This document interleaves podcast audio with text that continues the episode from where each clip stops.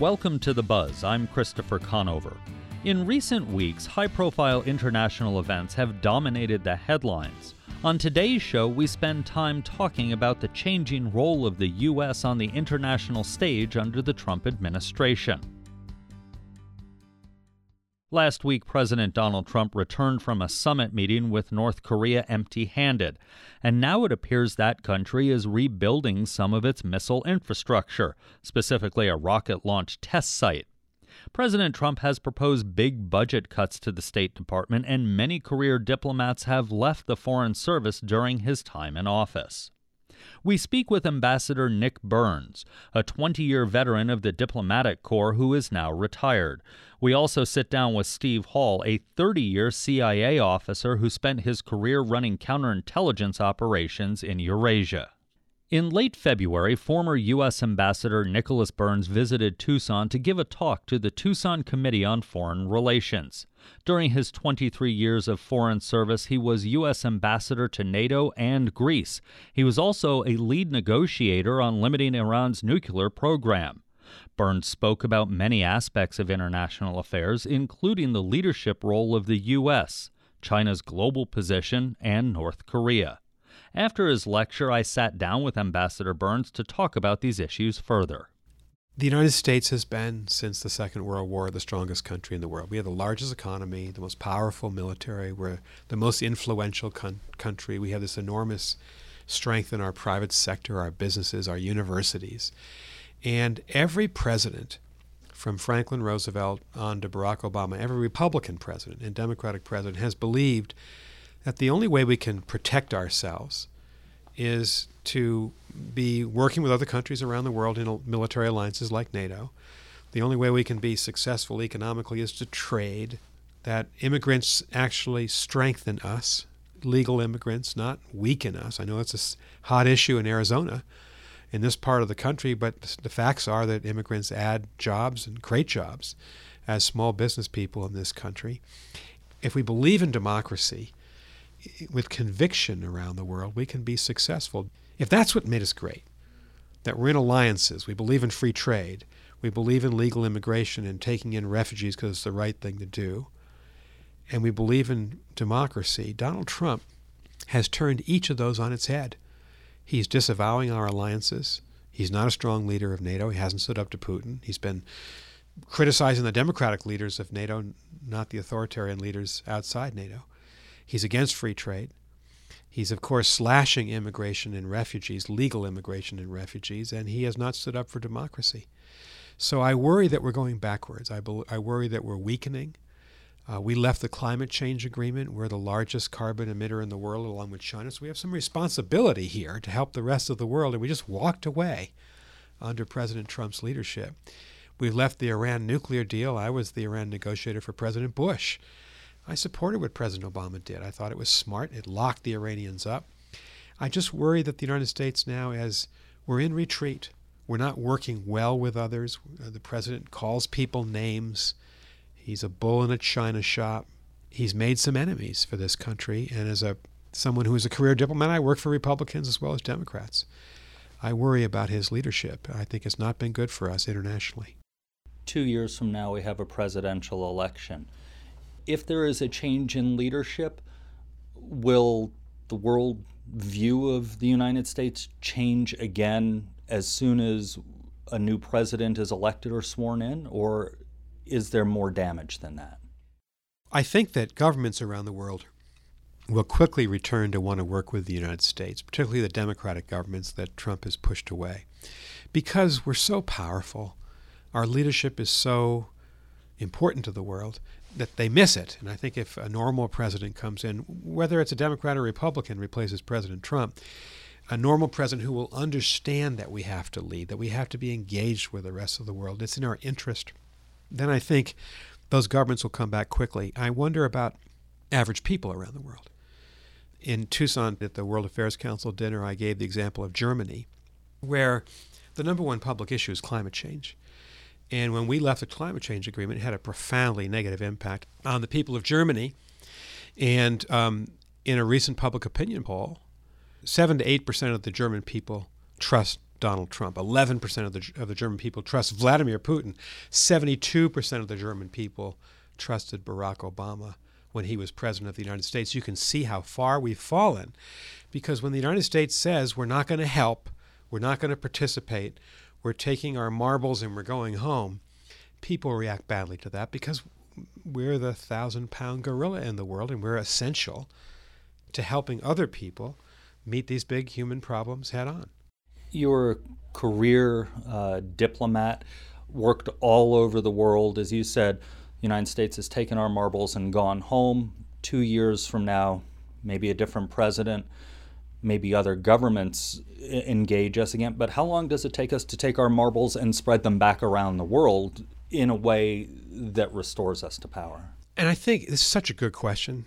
And I think it's why we need a big national discussion here in Tucson, throughout the state of Arizona, and my home state of Massachusetts, you know, all the way across the country. The American people obviously see what's going on. They see the retreat of Donald Trump. They see the weakness in not confronting Putin for having attacked our election. Trump's never done anything about that. They see him embracing Kim Jong un and criticizing and pushing Angela Merkel, our best friend in the world, away. And it's not right, and it's hurting the country. And so I hope that people will make foreign policy an issue in the 2020 election. We should be looking at all the candidates, asking them tough questions. How would you lead us forward in a responsible way? How would you make sure that other countries are shouldering some of the burden, not just our soldiers, for instance? How would you make sure that we're back trying to help the world and ourselves deal with climate change. What do we do about human trafficking rings? What do we do about pandemics? I think we as citizens need to take control here and insist that our politicians think about these issues, be smart and intelligent about them, be thoughtful, and provide leadership. You recently wrote a paper on this coming up the 70th anniversary of NATO. You did agree with President Trump on one thing maybe maybe some of the NATO allies or partners need to spend a little bit more and, and get a little bit more involved in defense. Ambassador Doug Lute and I were both former American ambassadors to NATO. We interviewed 60 people on both sides of the Atlantic over the last six months. On the basis of those interviews, wrote this report that we presented in, in Munich last weekend which tries to assess where is NATO at 70 because April 4th of this year is the 70th anniversary of the signing of the Washington Treaty, the NATO treaty that has been the most important treaty the United States has ever signed. The most powerful alliance ever is the NATO alliance. We're the leader of it. And we looked at the fact that it has a lot of challenges. We tried to enumerate those challenges and give some recommendations for how to surmount them. One of the challenges that the United States is spending about 3.5% of our gross domestic product on defense. Most of our European allies spending well below that. Germany, for instance, spends 1.24 percent of its GDP on defense, opposed compared to the U.S. at 3.5. And so, one of the messages in our report is that President Trump's been right to say to the Europeans, "You need to do more." The United States and our taxpayers shouldn't be shouldering shouldering the entire burden. I think every president has believed this. President Trump's spoken very loudly about it, and he's got their attention. And because of what President Trump's been saying, but also because of Putin's recent aggression in Crimea and Ukraine over the last five years, we've seen real increases in European defense budgets for four consecutive years. So they predate President Trump. So I give him credit for this, but there are other factors here. And I think President Trump, now that he's made his point, instead of being chief critic of NATO, he should become chief cheerleader of NATO. That's what we said in our report. When it comes to Vladimir Putin, how long will it take potentially for a new president two years from now to push Russia back or at least stop them? Putin's a big problem for us because he has invaded Georgia and Ukraine in the last 10 years and stolen their territory. He, in, he invaded and attacked our election in a very serious way through his cyber core of hackers, and we've got to prevent him from um, having any impact on our elections and our democracy. You need to be strong with Putin. He's an authoritarian bully, but he respects strength. I think President Obama and Chancellor Merkel stood up to him after 2014. George W. Bush definitely stood up to him after the invasion of Georgia in 2008. Donald Trump is not. Donald Trump says consistently, just read the tweets. I want to be his friend. I want to meet him. Um, not realizing that, you know, with any kind of bully that we might have met in the playground when we were eight years old, you quickly learn as a little kid you can't placate a bully. You have to show some backbone to stand up to them so there's a little bit of respect there. I don't think that President Putin respects Donald Trump, and that worries me because deterrence, the ability to convince Putin not to take advantage of NATO, not to attack one of our allies, it all depends on his perception of us. If he thinks we're weak, he might try to take advantage, and that's a worrisome thing. You also mentioned China, and you gave an interesting perspective. People say that China is about to, to be a world power. You said, no, no, no. They're coming back. Historically, they've always been a world power. They've just been in a, in a dip lately. You know, in our national conversation, what we always say is, as reporters and academics and citizens, China's rising to world power. It's actually returning because in 18 of the last 20 centuries, China's had the largest global economy. It's a major civilizational force in East Asia and now globally. It has the second largest economy to us, the second strongest military to us. It's the greatest manufacturing and export country in the world. Unfortunately, we're not any longer. It has a very uh, smart, agile president in Xi Jinping. He's filled with ambition. And I did tell the story uh, tonight in Tucson of an interview I, I, I uh, had with Condoleezza Rice in a public forum in Aspen, Colorado, a year and a half ago when I asked her, What do you worry about the most? And I was thinking, Iran, North Korea, Putin. And she said, without missing a beat, she said, We've lost our self confidence. And I, that has stayed with me. I deeply respect her. And she's highly intelligent and perceptive. And she said, We've lost our self confidence. Do we believe in American leadership anymore? Do we have the kind of faith that Ronald Reagan had in promoting democracy. Remember, he used to talk about the city on the hill. America can be a city on the hill. And I think Donald Trump is not providing that positive, s- solid, visionary American leadership that Reagan and Eisenhower and FDR and John F. Kennedy gave us at important times of our recent history. All right. Well, thanks for sitting down with us. Thank you very much. I've enjoyed it. That was former Ambassador Nicholas Burns, a professor of practice at the Harvard Kennedy School of Government. You can listen to his entire talk on our website. This week, we're going global and talking about the role of the United States in world affairs. Steve Hall retired from the CIA in 2015 after spending 30 years running intelligence operations in Russia and around the globe. He now lives in southern Arizona and writes and speaks extensively about his experience and the changing role of U.S. intelligence. We started our conversation talking about how U.S. relationships with Soviet countries have changed during his career.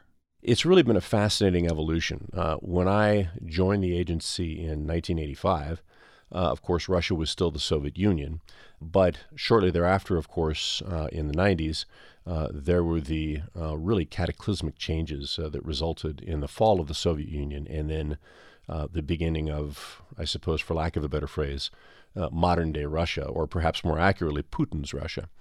And really, the story since the 90s in Russia has been Putin making every attempt to bring Russia back into and back onto uh, the world stage. Uh, a lot of times I will say, uh, sort of shorthand, is, is that Putin's goal, one of his important goals, is to make sure that Russia remains uh, at the big boys' table.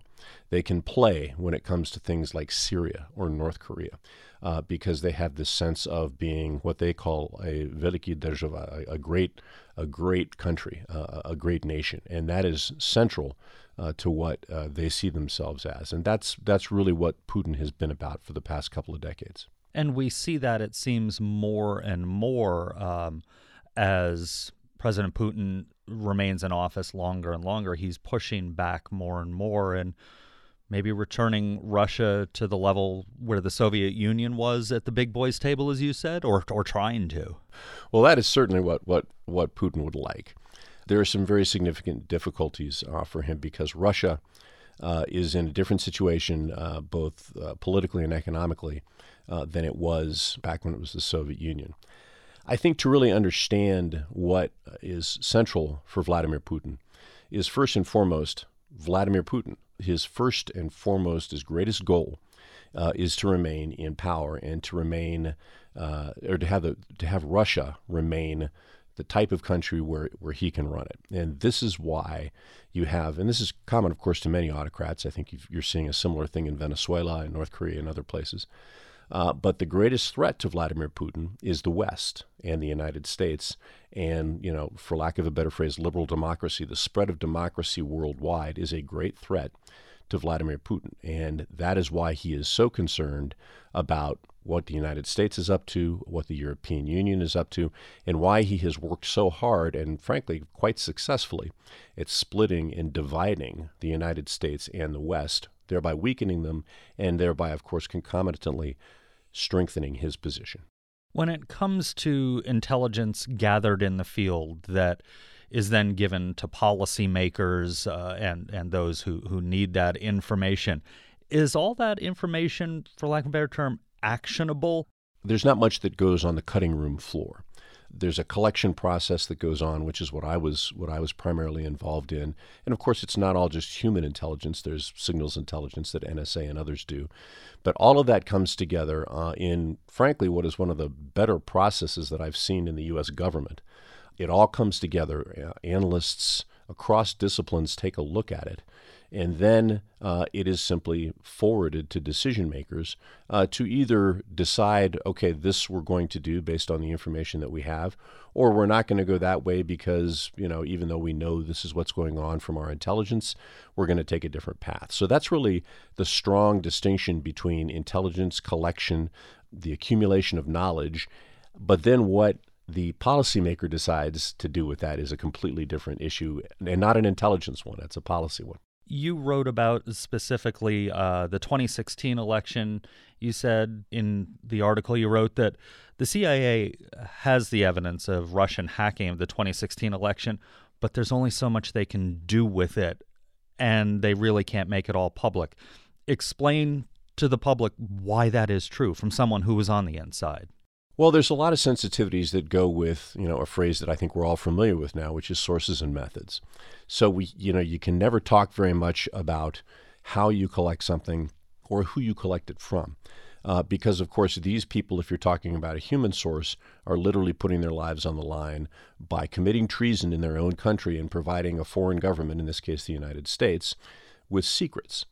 Uh, and the intelligence community's responsibility is to take that raw intelligence, to produce finished intelligence, to vet it, to check it, to make sure that everything is you know, tracks with what with what seems to make sense. But then, at the end of the day, what you're doing is sort of handing an envelope, uh, or you know, sort of a, that's sort of a figurative phrase. But you're you know you're handing this information over to U.S. policymakers, who then have to make a decision. Okay, this is what we know. Uh, and what am I going to do with that knowledge? In many cases, uh, a policymaker will simply put that in their back pocket as they go into negotiations, thereby allowing themselves to know when the other guys, in this case the Russians, are lying or not, or to actually use that information and say, look, we know this, uh, and therefore, you know, don't try to beat around the bush. Uh, we know what's really going on. It's all part of the diplomatic uh, states, statesman and statescraft piece of how our government works in foreign policy. We're talking with Steve Hall. He's a retired CIA officer. Since you retired from the CIA, you've written a, a, number of opinion pieces critical of President Trump. Can you talk about the changes he's made to foreign policy, starting with staffing at the State Department? You know, there's I have a whole number uh, of uh, gripes, I suppose, with uh, with President Trump. Uh, perhaps less so with his administration because I think that there probably are people who are trying to do the best they can as they serve under very difficult circumstances. But certainly, uh, the State Department, uh, which is you know obviously a key part of our foreign policy uh, apparatus, has been, at least in my understanding, there's been a lot of uh, a lot of unhappiness uh, and therefore a lot of sort of an exodus, if you will, from um, uh, from from the State Department. A lot of career professionals have decided, look, this is not not where I need to be in this particular administration. which is significant uh, because, uh, and the same is true for CIA to a certain extent. You know, you sign up to work for the federal government, whether it's State Department or whether it's CIA or NSA or whatever, and you realize that you're going to serve under a whole bunch of different presidents. I mean, I, over the course of my 30 year career, I served under multiple presidents, you know, Republican, Democrat. And for the most part, I really didn't know what the political uh, affiliations of any of my colleagues were. That's sort of just the business. It's it's the ridiculosity of this whole idea of a deep state is betrayed once you're inside and you see that really people just don't pay much attention to that. But I have to say that when the president of the United States, or when he was a candidate, you know, compares CIA, for example, to Nazis, um, when he says, I believe Vladimir Putin over what my own intelligence community is saying. That is nothing short of reckless, dangerous recklessness uh, when you're talking about how to do American foreign policy. And it's also, of course, not good for those institutions uh, which are built to help the president have the best information that he can possibly have so as to make the best policy decisions as someone who was in charge of people bringing in intelligence, when the president makes a statement like that, does it make it harder to recruit people? It, you know, it depends, and and the reason I hesitate is because, you know, the recruitment process, which I won't get into in any great in any great detail because it does get into sources and methods, uh, but there are books and so forth that have been written. In the human intelligence side, each individual is different. And so there are things that appeal to certain individuals that don't appeal to others. So, um, you know, does it make it harder? In some cases, it might.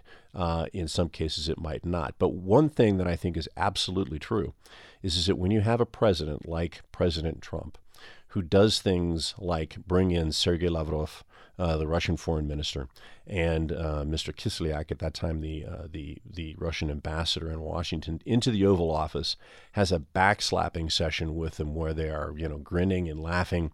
And he says, Oh, by the way, I just got rid of that crazy guy, Comey. I mean, that sort of thing is really, really difficult for our foreign allies, um, for the Five Eyes, as we call them. These are our closest intelligence allies, the Brits uh, and, and, others. Um, during that very same meeting, uh, you had the president reveal uh, a piece of information, my understanding is probably from the Israelis, without their consent, as far as I understand it. And that sort of thing, I guarantee you, will make our closest allies who provide us incredibly good intelligence think twice about how much they're going to share in the future because I'm sure that there are senior foreign intelligence officers who normally deal with the CIA and other members of the American intelligence community who are going to say, well, geez, if I pass this, who knows what that whack job in the, in the in the Oval Office is going to do with this? Who knows if the next backslapping session is going to be with the Chinese or the North Koreans? Who knows what's going to come out, especially if there's nobody else in the room when he has these meetings. So I can guarantee you, if I were a foreign intelligence officer who were contemplating sharing information with the United States, I would definitely be more conservative and say, let's think really hard before we pass this information to the Americans. Does that attitude put the U.S. in danger, at least in a foreign policy stance? Well, less intelligence, less information is always, you know, worse than more information you know, am I saying that uh, a, a close ally of the United States is going to hold back uh, when it came to, for example, threat information, a terrorist attack? No, probably not. I mean, nobody, you know, we're all human beings. Nobody wants to hold back the fact that there might be a bomb that's going to go off in Times Square or some example like that. But there are very sensitive things, especially with regard to, say, Russia, China, and some of the more complicated uh, intelligence issues that uh, I think that they would and probably are uh, holding back and saying, look, with this administration, we simply can't be sure whether or not our information, which is very sensitive, is going to be protected in such a fashion that we feel comfortable passing it. When we were talking with Ambassador Burns earlier in the show, he said, when we get a new president, be that the next election cycle or the election cycle after that, the damage that he was talking about, that you're talking about, that's been done with our allies, the governments will quickly come back, but it's the people in those allied countries that may take longer to come back to respecting the U.S. Do you agree with that? I think it happens on a couple of different levels, and I would agree with Ambassador Burns. On one level, I think all functioning democracies understand that administrations come and go, Americans and otherwise, and that certain administrations have certain approaches, and um, you know you get used to the sort of ebb and flow of the change of governments, not just in the United States, but of course with our allies. Uh, that's just part of democratic institutions, and so that's that that just happens, and and I think that we will, you know, there will be a snapback type of situation once this administration goes, and then another administration comes in. That said, uh, on a sort of individualized level, individual officers, whether you're a diplomat or whether you're an intelligence officer or really whatever you are, I think you are going to say, well, you know, where really is the United States going? The United States, you know, has long been, or at least since the end of the Second World War, uh, sort of the custodian uh, and the leader uh, of the post World War II security, international security structure. I think a lot of erosion and a lot of damage has happened uh, during the Trump administration. And I think there's going to be a lot of legitimate questions that foreign allied governments are going to say, okay, well, what is the United States' role going to be? whenever the Trump administration ends, there's going to have to be some retooling and some reestablishing of those relationships. All right. Well, thanks for sitting down with us. Sure, my pleasure. That was Steve Hall, a retired member of the CIA who now lives in southern Arizona. And that's the buzz for this week. A look ahead at next week, we sit down with the head of one of southern Arizona's largest economic engines, Davis Monthan Air Force Base. You can find all our episodes online at azpm.org and subscribe to our show on iTunes. Just search for The Buzz Arizona. You can also find us on the phone app NPR One. Ariana Brocious produced and edited the show. Jim Blackwood is our production engineer, and Andrea Kelly is the news director. Our music is by Enter the Haggis. I'm Christopher Conover. Thanks for listening.